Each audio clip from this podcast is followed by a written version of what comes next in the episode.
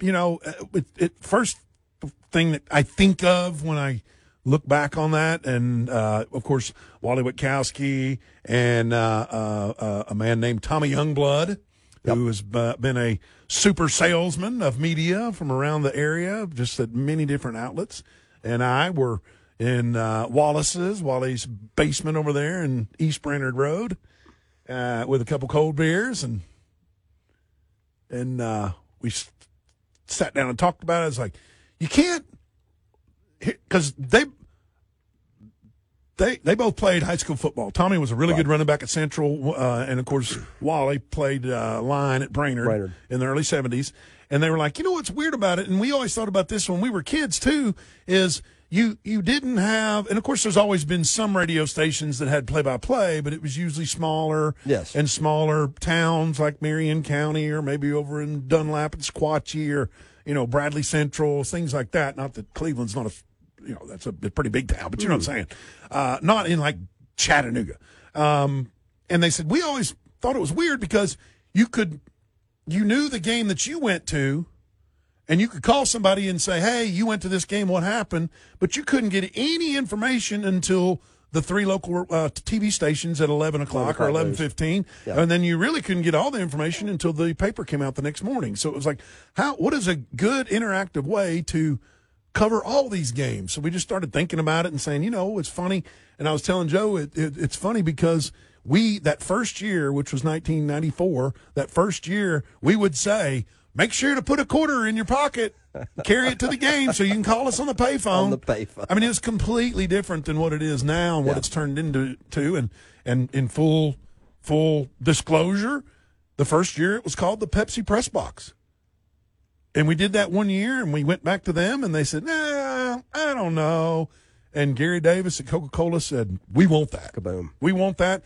And in the fall of 95, Coca Cola nationally was doing a promotion with the, with the NFL and it was the Coca Cola Red Zone. That's mm-hmm. what they were calling it in the NFL. So they had a gobs of t shirts that said Coca Cola Red Zone.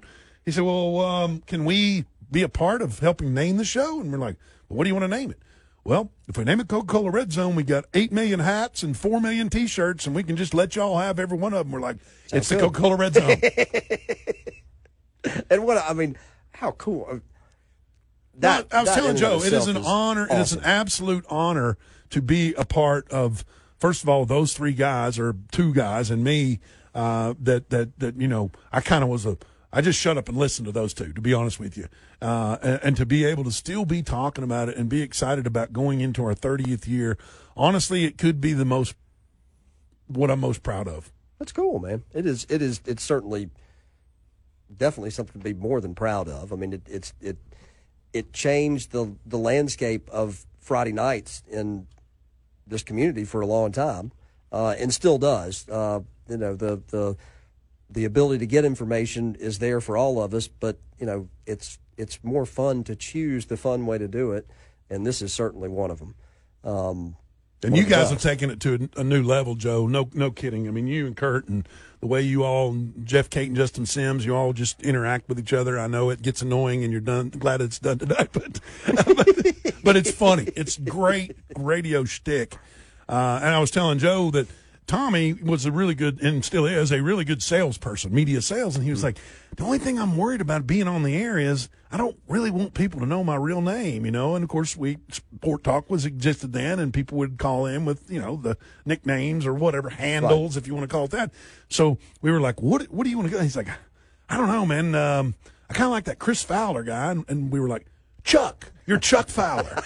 so he was Chuck Fowler, Wally Witkowski, and me and we did the first year, and um, it was you know it was memorable at that time. Wally's son Bill mm-hmm. uh, was playing at Notre Dame, right? So and they were pretty good. So Notre Dame, we covered Notre Dame like nobody's business because of Wally, and they had a quarterback named Eric Schexnayder, who I later became really good friends with, fraternity brothers actually. He's younger than me, but uh, and now he's an assistant principal down at Heritage High School. So you see this full circle of how much high school football has uh, meant, especially to the folks that really keep an eye on it, yeah. a close eye. There's a, and probably led by Stephen Hargis, but there's a lot of folks that uh, that in the inner circles just have become friends over the years and pass along information and question other things, you know, to each other. And it's just really been just a, a huge blessing. So, and we've kind of had this discussion, but I think it's very interesting.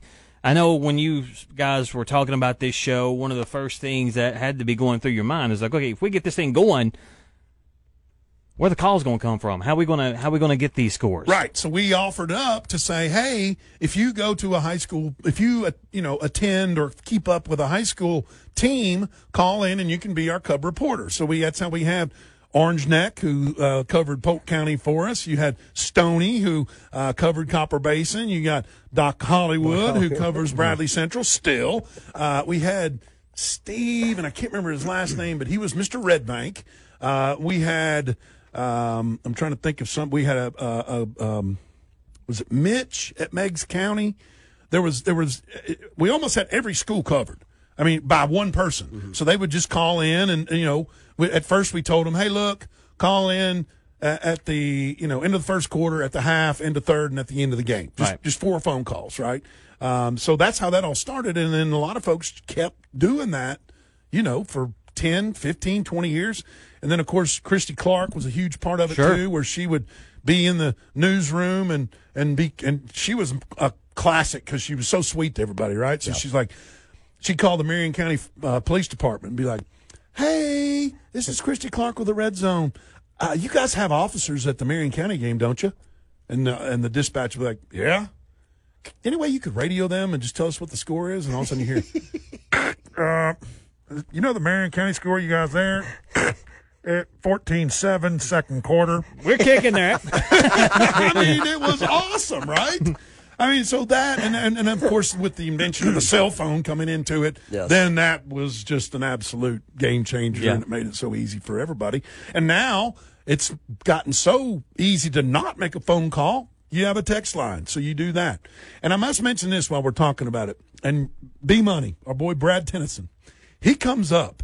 This guy's mm-hmm. this guy's way smarter than all of us. Uh, maybe not you, but no, Joe no. and I. Yeah.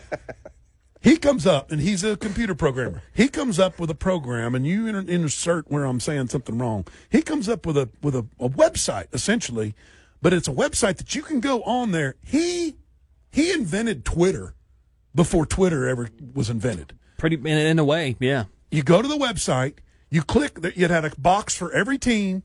You could click on as many as ten different teams, and whenever he entered the score into the computer, it sent it directly to your phone. It's a text message of the ten teams you picked.